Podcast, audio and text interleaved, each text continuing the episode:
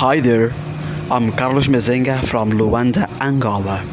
You are listening to the English Sabbath School podcast Information and Transformation. Hello, dear friends. I am Moseina for the English Sabbath School podcast. Lesson 9 for Tuesday. I said Tuesday, November 22nd. Today's title to depart and be with Christ. Shall we pray? Heavenly Father, oh, how we look forward to the day when we shall see you face to face. But until then, we keep asking for your Holy Spirit to guide us into the study of our word, to guide us, to bless us so that we may be a blessing to others. It is in your name we thank you and praise you.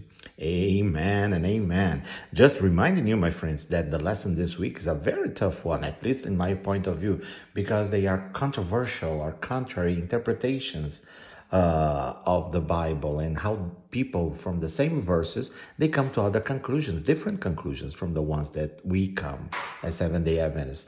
But the idea here is asking us to open our Bibles. So let us open our Bibles uh, to Philippians chapter 1, verse 21 through 24. Yes, Pastor Antal, very good. You got it right. Verse, verse 21 through verse 24. I'm going to be reading from the NIV, the New International Version, but please feel free to use any translation that you prefer.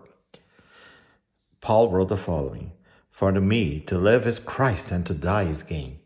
If I am to go on living, I, if I am to go on living in the body, this will mean fruitful labor for me. Yet, what shall I choose? I do not know. I am torn between the two. I desire to depart and be with Christ, which is better by far, but it is more necessary for you that I remain in the body. Hmm. And 1 Thessalonians 4 13, 18. The subtitle is Believers Who Have Died. Brothers and sisters, we do not want you to be uninformed about those who sleep in death so that you do not grieve like the rest of mankind, who have no hope. For we believe that Jesus died and rose again, and so we believe that God will bring with Jesus those who have fallen asleep in him. According to the Lord's word, we tell you that we who are still alive, who are left until the coming of the Lord, will certainly not precede those who have fallen asleep. For the Lord himself will come down from heaven with a loud command, with the voice of an archangel, and with the trumpet call of God, and the dead in Christ will rise first. After that, we who are still alive and are left with the with will be caught up together with them in the clouds to meet the Lord in the air, and so we will be with the Lord forever. Therefore, encourage one another with these words. So the question is, when did Paul expect to be with Christ and with the Lord? Check out those verses and let me know, okay? The lesson commenced the following. Paul was driven with the passion to live in Christ now and with Christ after his second coming. See 1 Thessalonians 4:17. So let us open our Bibles there again to 1 Thessalonians 4:17. After that, we who are still alive and are left will be caught up together with them in the clouds to meet the Lord in the air. And so we will be with the Lord forever. Amen and amen. Oh, joy of joys. For the apostle, not even death could break the assurance of belonging to his Savior and Lord. As he said in the epistle to the Romans, neither death nor life can separate us from the love of God, which is in Christ Jesus our Lord. For if we live, we live to the Lord. And if we die, we die to the Lord. Therefore, whether we live or die, we are the Lord's. Romans 14, verse 8. Oh, so beautiful, isn't it? Well, the lesson continues saying, with this certainty in mind, Paul spoke to the believers, of the believers who already had died, as those who sleep in Jesus. 1 Thessalonians 4:14. We studied about it in previous lessons. And who will be raised at Christ's second coming to receive eternal life. When Paul mentioned his desire to depart and be with Christ, did he imply that after death his soul would depart to live consciously with Christ? Not at all. In this text, Paul verbalizes his desire to leave his present troubled existence and be with Jesus, without reference to any lapse of time that may occur between the two events. This verse does not teach that Paul expect to go to heaven at death. He was very clear that he would not receive his reward until the second coming. That's from Andrews Study Bible, page 155, 105, no, sorry, page 1555, because it's 1555, the number of page. Note on Philippians 1.23.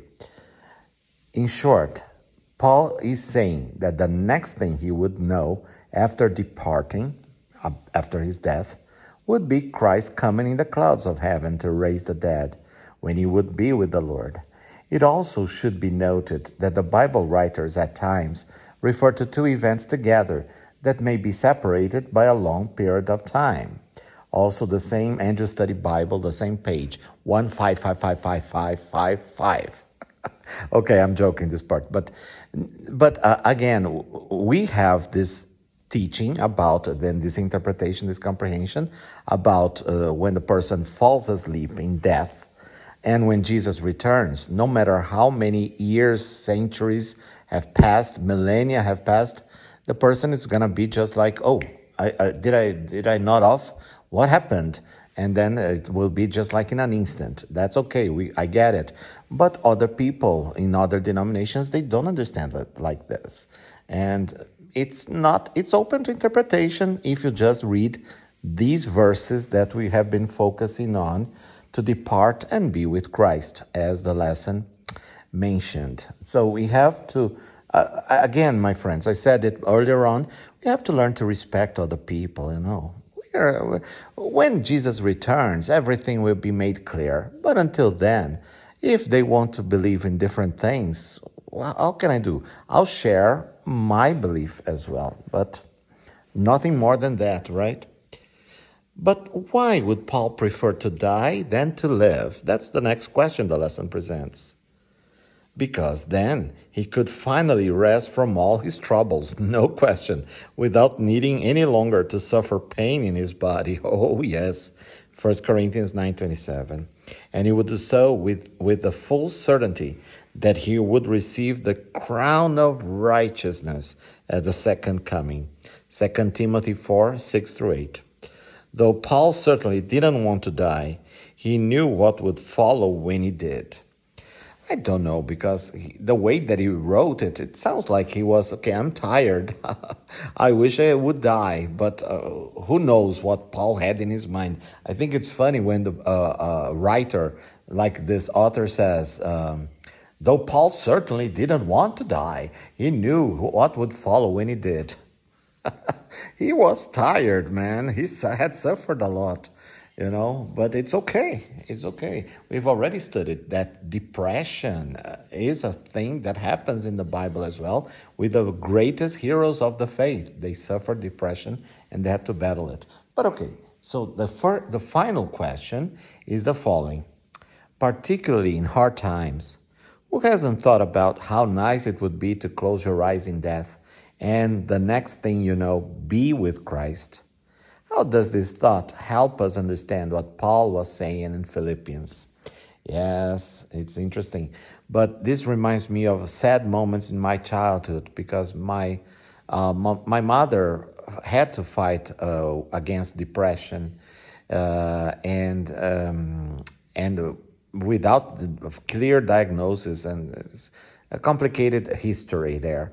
But uh, she would many times when I was five, six, seven years old. I still remember today. I see myself actually in that age. Uh, and she would be saying, "Oh, I wish I would be, uh, die now. I want to die. I want to die." She would say that a lot, and she went through very um, difficult, dark places in her mind, unfortunately. So we can understand it that people at some point in life, for different reasons, they wish death. But we know, according to what we've been studying this whole quarter, that death is just like a very deep sleep, total unconsciousness. You stop existing, you cease from existing, and you will return to life again only if God gives you life back again, because you don't have life in you, in yourself, right? Shall we pray? Oh, Father, sometimes we get a little bit discouraged when we come across passages that are difficult to understand and things like that in the Bible. But we will never stop studying your word and depending on you because we can rest in the assurance of your promises and your faithfulness. It is in Jesus' name we thank you and praise you. Amen and amen. Well, this is lesson 9 for Tuesday, November 20. What did you say, Zildo? 22? Yes, you can say that. In English, we tend to use the ordinal number. We say 22nd. But if you want to say 22, that's fine with me as well. For more information, if you want to talk to me, just get in touch with us on Facebook and also on Instagram, Believes UNESP. Tell your friends about our podcast. It is available on any podcast platform pretty please rate us with five stars so that more people may discover about us. Thank you, my friends, for listening, for sharing, and for praying with us and for us.